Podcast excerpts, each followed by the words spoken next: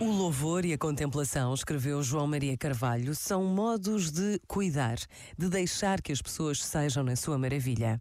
Implicam-nos irremediavelmente na realidade das coisas, enraizam-nos. Cantar é tomar parte. A realidade não é mais olhada a partir de fora, torna-se realidade habitada. A palavra que louva rompe a lógica de comércio que nos consome, porque não serve como moeda de troca, é gratuita. Este momento está disponível em podcast no site e na app da RGF.